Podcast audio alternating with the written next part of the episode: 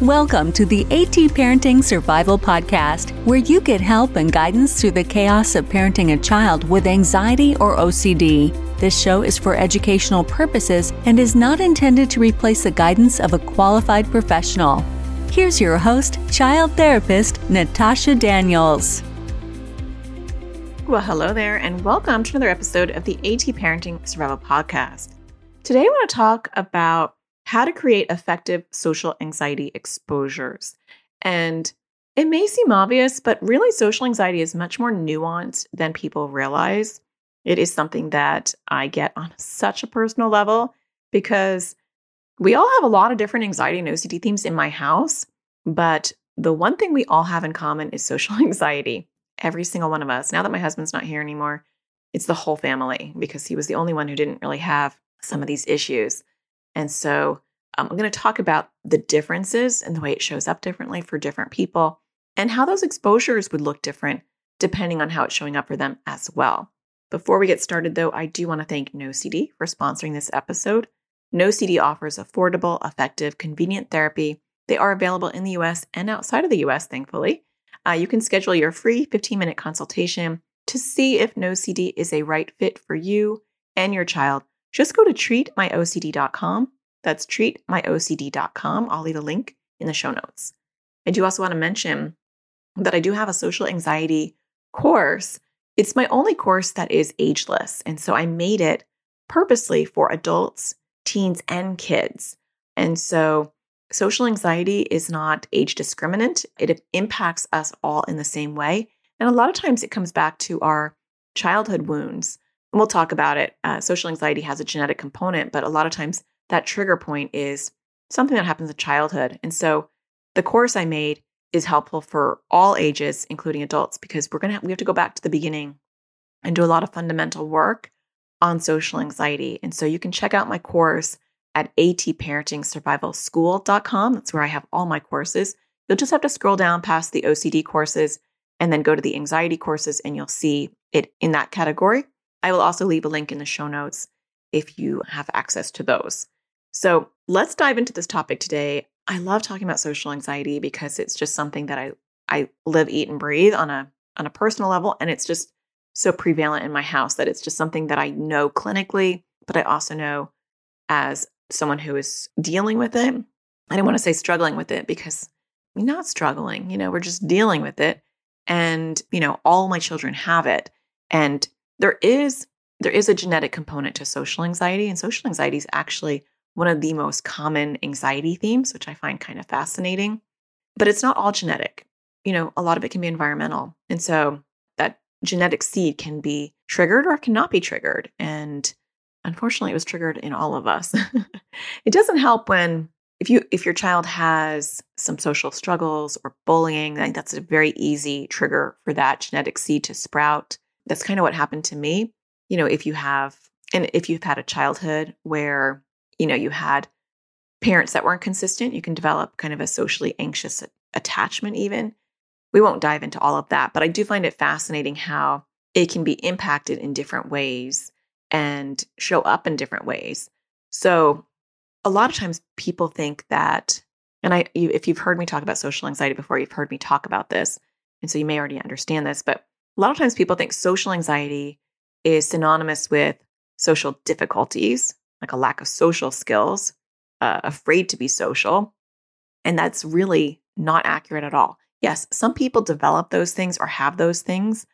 And maybe a large amount of people with social anxiety struggle with their social interactions, but you can be an introvert or an extrovert and have social anxiety. You could be incredibly outgoing. You can have really good social skills. I feel like I have very good social skills, but that doesn't preclude me from having social anxiety my uncle was in town the a couple of months ago and I was talking about my social anxiety and he's like, I don't I don't see the social anxiety. Like you're very social. Like you're very good to easy to talk to. And it's like, that's not what social anxiety is though. It is the fear of rejection, criticism, embarrassment, feeling like you're not enough. There is a relationship with self-esteem when it comes to social anxiety because with social anxiety, we look for external validation. And if we don't get that external validation, then we are not okay because our stability, our rock depends on that external validation. And that's really at the crux of social anxiety is you define me. I don't define myself, you define me. So if you say I'm not enough, then I'm not enough. And so I become anxious about how you view me because I need that validation in order to feel whole. That can impact a whole bunch of stuff. It can impact our relationships with strangers, friends, partners, parents, in the school environment, in the work environment. It can really it can be debilitating. And so it can show up in different ways. And so the first thing is understanding how it's showing up for your child or yourself and understanding your core fears around that. And I'll use my family as an example just so that you can understand the different flavors of social anxiety. I'm an introvert, and it took me a long time, and it's still a process, it's still a journey to separate out what is me from my social anxiety and what things do I not want to do because it's me versus my social anxiety. And that has been tricky because even as I was doing exposures to overcome my social anxiety, it became this really weird question of, well, I'll give you actually a really good example. We'll just dive into this. A long time ago, I started to do social anxiety exposures for myself because when I hit my 40s, I realized, wow, like my social anxiety, I actually didn't even know I had social anxiety. That's so scary, but it becomes so much of your identity that you don't realize that it's not who you are and that it's holding you back. And social anxiety, I think, more than really any other anxiety or OCD theme, becomes very, it becomes part of your identity.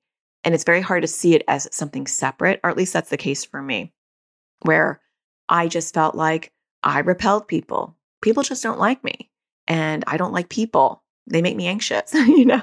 But really, what's underneath that is the fear of rejection. I don't like people because they have the, the power to make me feel uncomfortable and to make me feel less than. And I don't like that.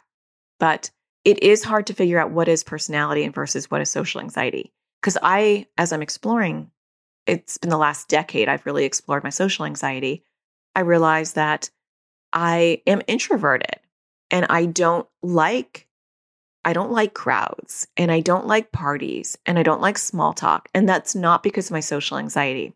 My social anxiety makes it worse for sure, but then I had to realize that I also that that's not who I am. And I was I was doing these exposures in my mid 40s and I was at this training and I was signing up for things that I did not want to go to because I was trying to put myself in uncomfortable situations, things that I normally would avoid.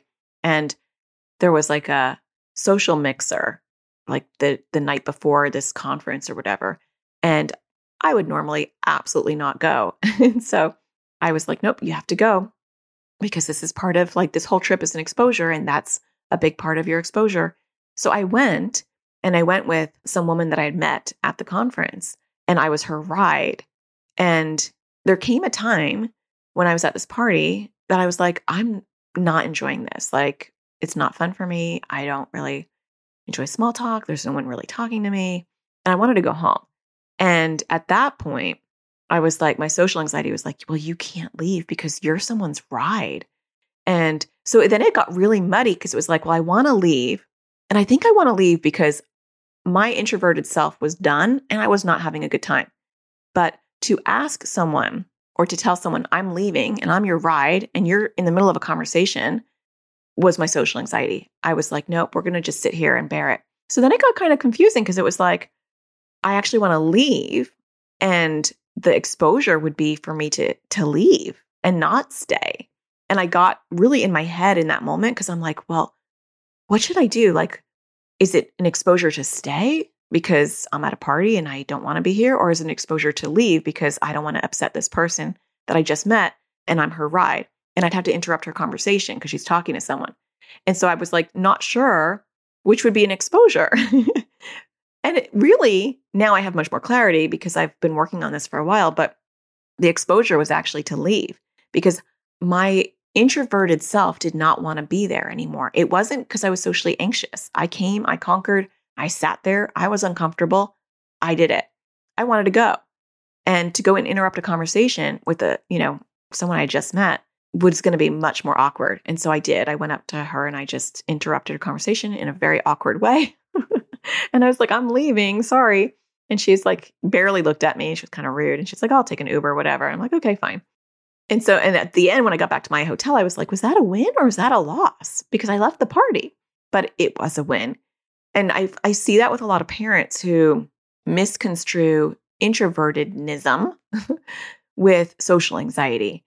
And so getting our kids to understand who they are and what things they don't want to do because it's it's not charging them up, it's depleting them versus what they're avoiding but they really want to do because they're afraid of judgment, criticism, being embarrassed or mocked. Like those are the core fears. When you're tired and you just want to leave a party, that's different. Or when your child just doesn't want to go to a party because it's exhausting. You know, a lot of us are social sponges. Like we soak up the energy in a room. We're sensitive people. And so to be around a lot of people can be a little overwhelming. And that's not social anxiety. It's social anxiety when we feel like we're on stage and we feel like everyone's looking at us and it's embarrassing. So that it's different. And so we want to find exposures that are going to speak to that. And going to the core fear can be helpful because the core fear with social anxiety can be very different for each person. So I'm an introvert. My son's an introvert. I would say my oldest daughter is an introvert. My youngest, I always joke to her, I feel like we're the Addams family and she's like the blonde girl, you know? Like she's she's the the odd woman out. And thankfully she has just an amazing personality and she's very um she's got a great sense of humor, but she is definitely like one is not like the other, because she's an extrovert. She loves people we love a lot of downtime and she is the one that's bouncing off the walls going i need people i need people i need to get out. Like right now we're in the middle of summer and we're going to be traveling a lot this summer and so all of us are just relaxing watching tv like sitting by a pool. I have her signed up for camps because she just cannot not do people.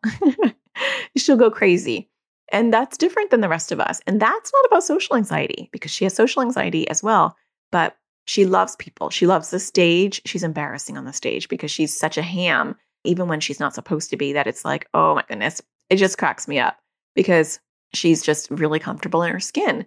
But she has social anxiety. It shows up different for her than the rest of us. And so the need to be around people or not be around people on that level is not indicative of social anxiety or not. And it that is often, often misunderstood. And so the way it shows up, our core fears can be different. So you can have people who are, their core fear is that they're not smart enough or that they're not pretty enough.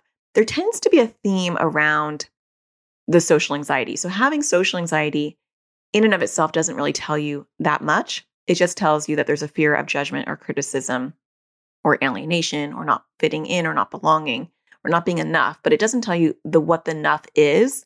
And I've seen it be different for each person. You can have people who just feel like they're not good looking enough. And so they're very insecure about the way they look. And so they are they are the kids that, you know, can't leave the house because, you know, their hair just isn't doing what it needs to do or they got a haircut and it's like, "Oh my gosh, you know, people are going to think I look like an idiot or I can't wear these clothes, people are going to look at me."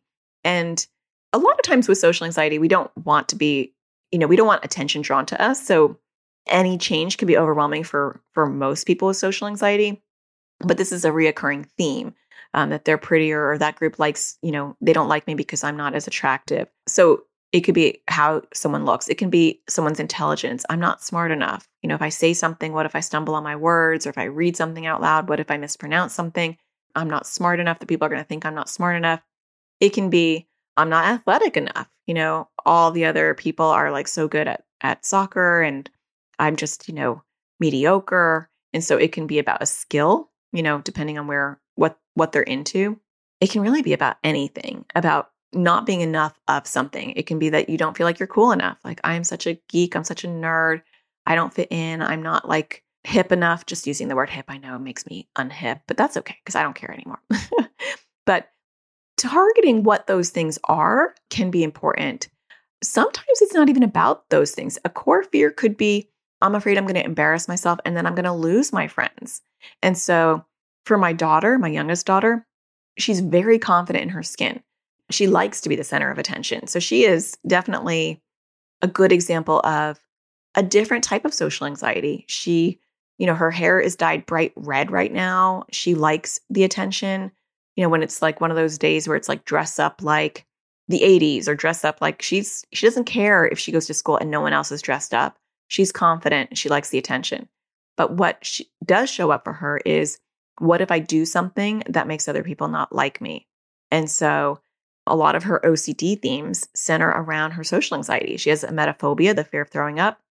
And she's like, what if I what if I throw up? Then everyone's going to think I'm gross and disgusting and I'll be the talk of the town and no one's going to be my friend anymore. She has sensory motor OCD where she is, you know, worried that she might have an accident and she never has. She'll she'll talk about how when she was 4 she almost had one or she had a little one at Target. She didn't or it was minor and she was 4, but that's enough for her to worry what if what if I have that? And so for her, it's like losing control and then ruining her reputation. And so I have seen that as a core fear for some people with social anxiety. With my son, he has much more of like a kind of, I think, more of a stereotypical social anxiety that people think of as social anxiety. It does smush into his OCD themes too. And so I do find it interesting how OCD will just butt its way into social anxiety. If your child has OCD and they have social anxiety, OCD will like dominate and take over social anxiety themes as they do in my family. But my son, he worries around being around new people. He worries around, so like if we had someone come to the house, he wouldn't want to be around them. He's afraid they might judge him. And his judgment things are attached to his OCD theme. So he has some moral OCD themes that he is spoiled or he's a brat. And so if they saw him on his iPad, like that would be overwhelming. But it goes back to judgment, right? People are going to judge me. They're not going to like me. He has a history of bullying, so he worries about people making fun of him. And so if like my older daughter's young adult friends come over, he's worried they might tease him or bully him. And so he'll want to go hide. Haircuts are hard for him because someone might, you know, make fun of him. Clothes are are hard. He won't wear anything where people can, you know, any like shirts that have things that he likes on them because people might make fun of him for it. Sometimes when you have a child that's been bullied, it can really partner up with social anxiety and make it 10 times worse. And so he also struggles with ordering his own food, talking to strangers because he might stutter, which he has started to like stammer when he talks, I think in part because of his social anxiety. And so I feel like his social anxiety stuff is much more of what we think of when we think of social anxiety. However, he has no problem going on stage.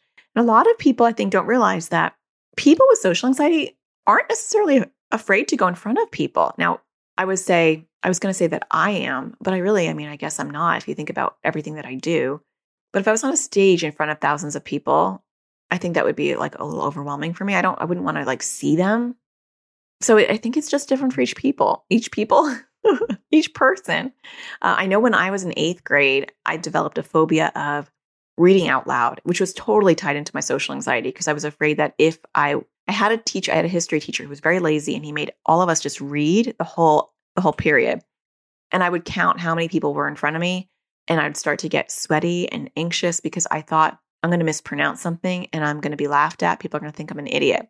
And part of what I've embraced now is if you've listened to my podcast, like if I make a mistake or I mispronounce something, I just make fun of myself. I'm like, whatever. You know, if someone corrects me, I'm like, okay, I'm sorry that you needed to correct me. I've had people in the past like email me and be like, mispronounce that word or, you know, you're saying this, but you should say that. I'm like, uh, okay. you know, I'm sorry that you had to take a lot of time out of your day to to let me know that. Uh, I don't know what that's going on. That's something about you, not me. But I've developed a lot of thick skin around those type of things just because of the the work that I'm doing now. But finding the core fear is really important. And so I think my core fear is maybe appearing dumb. That's been uh, like a historical core fear. But it's also about social rejection that I'm not cool enough for people to want to talk to in a group setting. Group settings are the hardest for me. I think for my daughter, my oldest daughter, it's appearance. She kind of, she gets really hyper focused on how she looks and feeling embarrassed. And I'll be like, we're in the middle of the desert, like in between Arizona and California, and you won't go into this gas station because your hair doesn't look good. Nobody cares. Nobody knows you.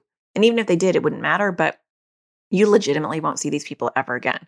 And so that's her theme. Like mine, not as much. I don't really care as much about what I look like in general related to my social anxiety.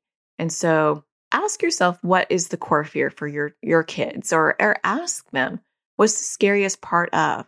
You can kind of see the themes if you just play detective and you take a step back and you look at where it's showing up. So let's say you have a child who refuses to go to school and they have social anxiety. Say like what's the scariest part of the day at school? Or, you know, it's better to separate the social anxiety from them, personify it. So my social anxiety, I call him Paro for paranoid because it makes me paranoid. It's always like, oh, they don't like you for real, you know?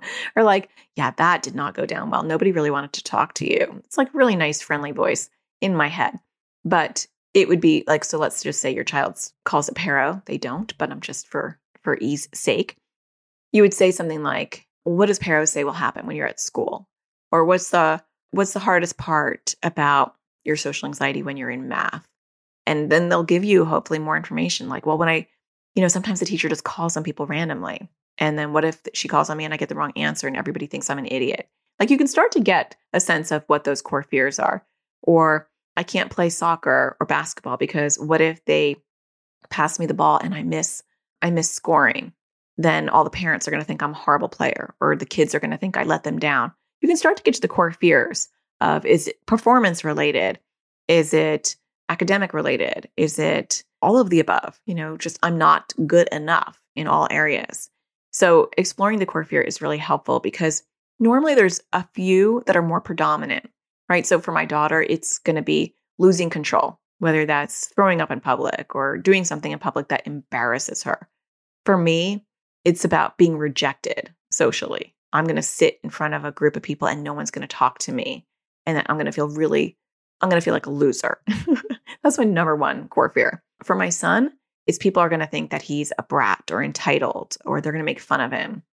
For my daughter, it's mainly appearance oriented. You know, people are going to think I'm not attractive enough. At least I think that that's what's going on. That's what looks like is going on on the surface with her at this point. She's older now. And so ask, you know, try to play detective and figure out what it what it is for your child so you can explore some of those core fears. Often with social anxiety it's going to be I'm not enough and then insert whatever that is.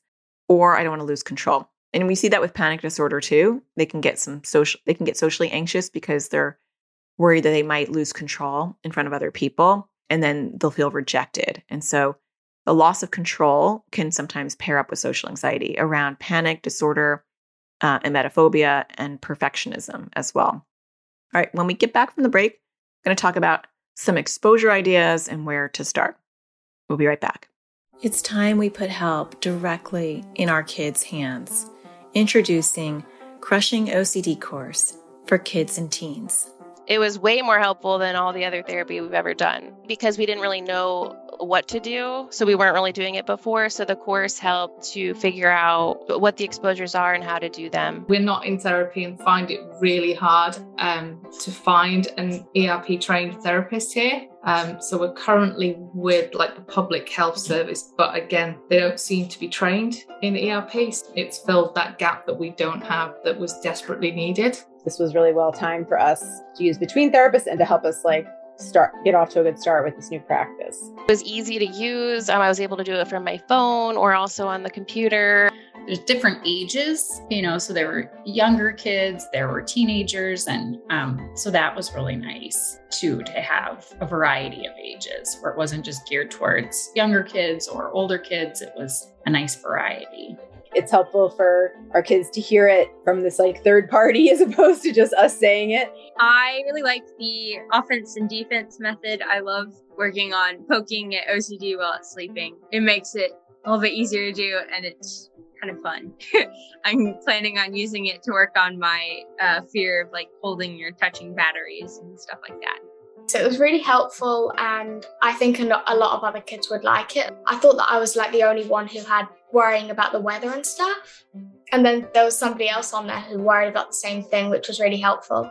Seems less scary to work on stuff now that I've watched this class, and I'm more interested to work on it.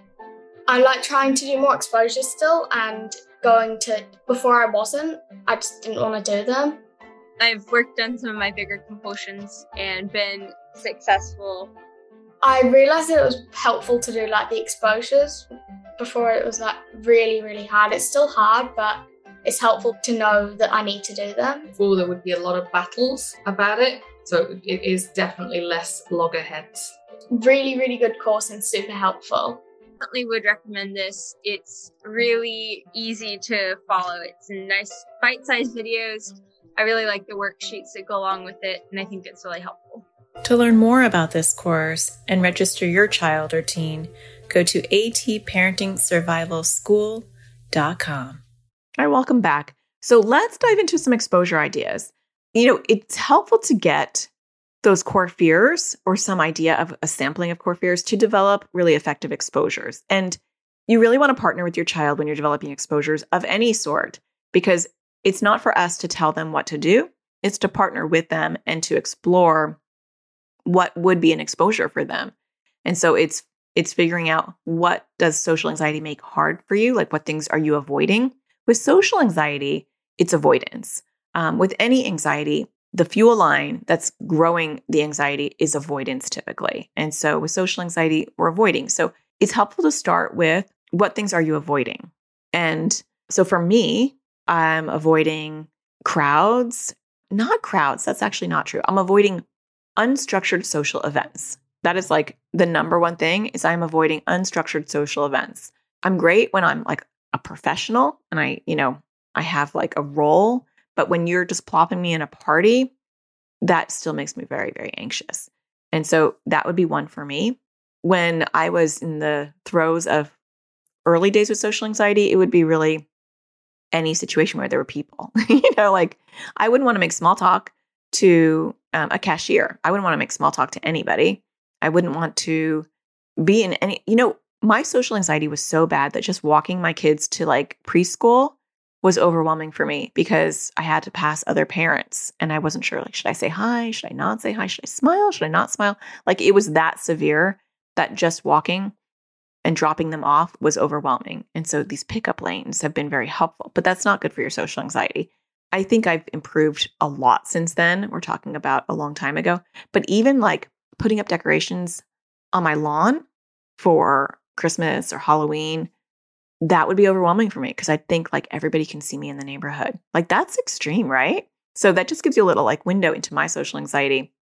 So ask your child, what are some things you think you avoid because of your social anxiety? Or if you're personifying it, what things does Paro make you avoid because of your social anxiety or make you uncomfortable with?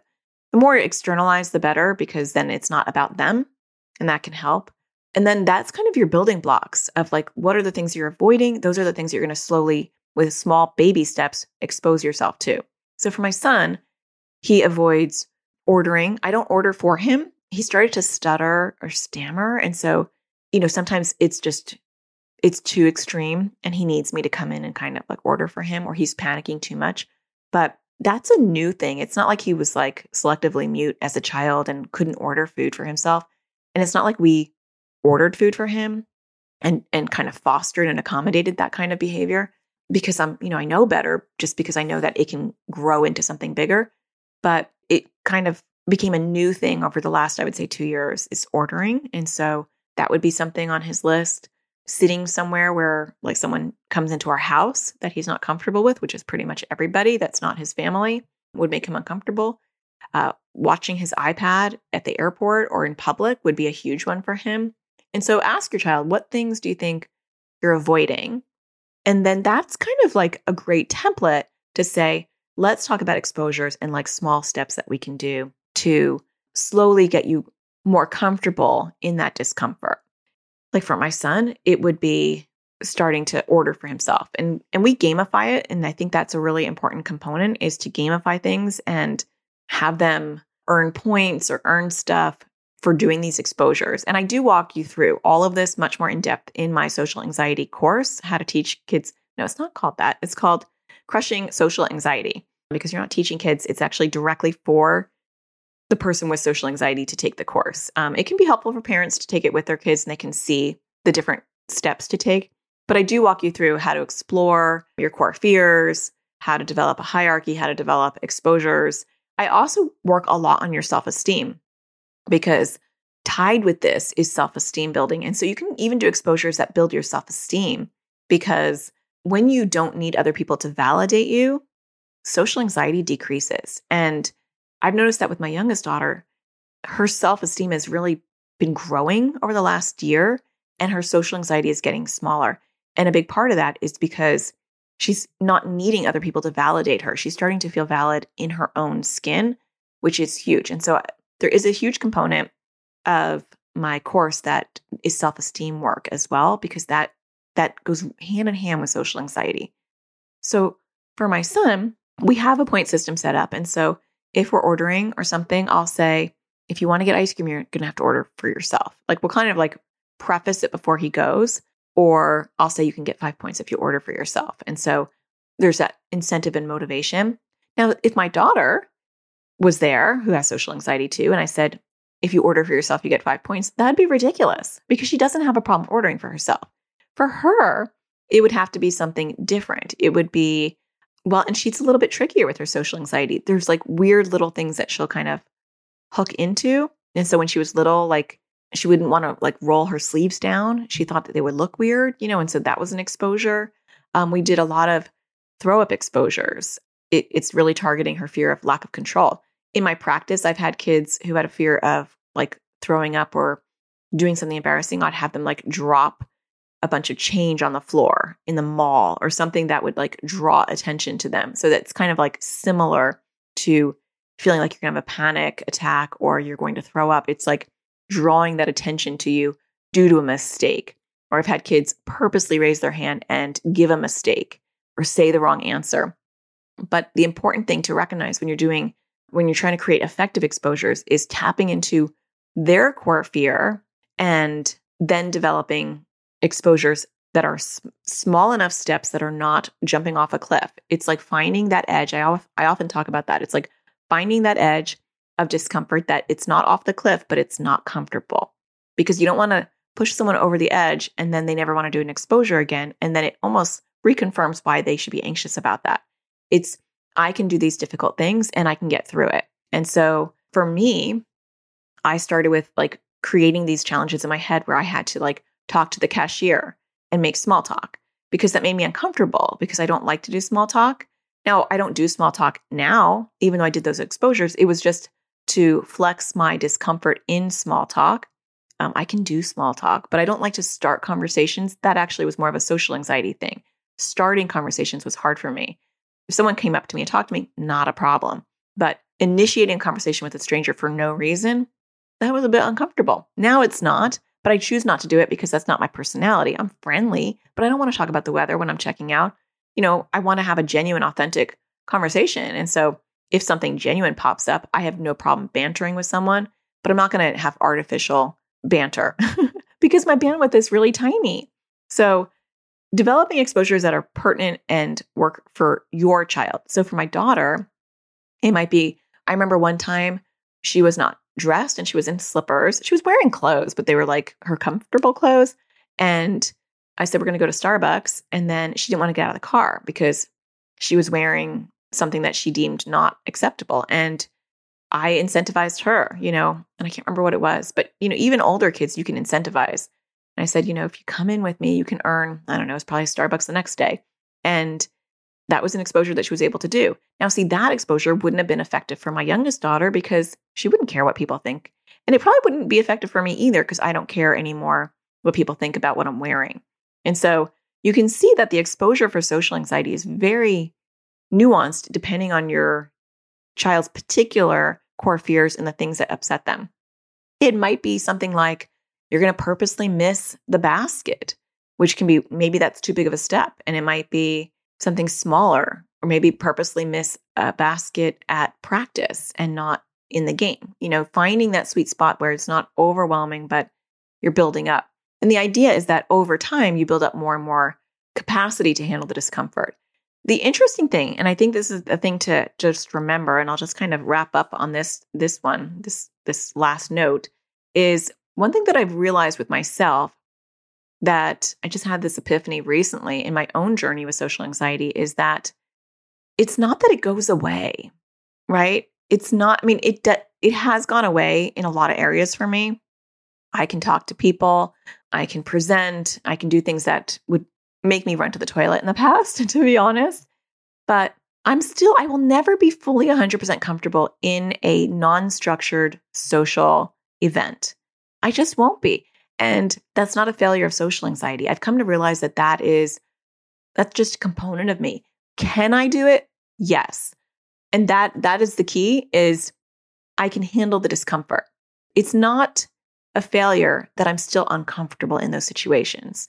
And I've only realized that recently where I'm like, oh my gosh, why am I still so uncomfortable in a non structured social event? Like, I have done so much work on my social anxiety. And what I have learned recently is I need to also love and accept who I am and love and accept that social anxiety will show up and that that is okay. But the thing to focus on is did I sit there? Was I able to sit through that? Was I able to tolerate the distress instead of avoiding the event altogether? And the because there's things I have to do, especially when it comes to like my kids, I have to go to their conferences, not conferences, their their shows or their I don't know why I was saying conferences. Concerts. I knew it was a C. I'm like, why did my brain go to conferences? They have those things. And honestly, for my social anxiety to sit in an auditorium full of parents who are all socializing and talking, and I have to get there early, so I have to get a seat. And I don't have a husband with me anymore because he passed away. And my oldest daughter, who would normally go with me, she's at college now. And so I have to just, I just have to deal. I have to sit there, not being talked to by anyone, seeing everybody else socialize. And that's like ripe opportunity for my social anxiety to be like, you're such a loser. Like, you have no friends here. Like, nobody's talking to you. And I have to remind myself one, I really don't like superficial relationships, and it's okay. Like, I only want a couple of deep relationships. I only have so much energy for a few of those. And so it's like you want to be included, but you really, as an introvert, you actually don't want it, right? Does that make any sense? It's like invite me, but then I'm not going to go. But I'd like to be included. And learning how to sit with the discomfort is just sitting there in that auditorium, having other people talk and everyone's chatty and me just sitting there by myself. I can do that now. I can handle it. I'm not getting nauseous or worried about it. I can do it. Do I love it? No, I do not, but I can handle it. And that's the goal for our kids too. It's like they may never love meeting new people or going to a party or being in a social situation, but can they handle it and that's that's what we're doing. That's what we're doing with exposures. So I hope that was helpful for you. I hope that deep dive on social anxiety and just using my family as an example of the nuances of how it shows up in such different ways for different personalities and honoring the introvert in your child, right? Because maybe they just are overstimulated and they just don't, they genuinely don't enjoy meeting new people or socializing. And maybe they only have enough bandwidth for a, a few of those interactions. And it may not be social anxiety, it might just be, it's not my thing. And so learning how to differentiate that can be really helpful. Well, I hope that you enjoy my podcast in general. Don't forget to hit a star and rate it wherever you consume your podcast. If you have a few extra seconds, you know, I always really appreciate it if you leave a review. If you leave one, I'll probably be reading it next time. I don't have any new reviews, so it'll probably be yours if you leave one, and I appreciate that. Don't forget to check out my social anxiety course. Crushing Social Anxiety. You can check that out at atparentingsurvivalschool.com. I'll be back next Tuesday for another topic. Don't forget to find the sparkle in everything you do. Take care. Thank you for listening to the AT Parenting Survival Podcast. To get additional support raising a child with anxiety or OCD, visit Natasha's online school of on demand classes at atparentingsurvivalschool.com.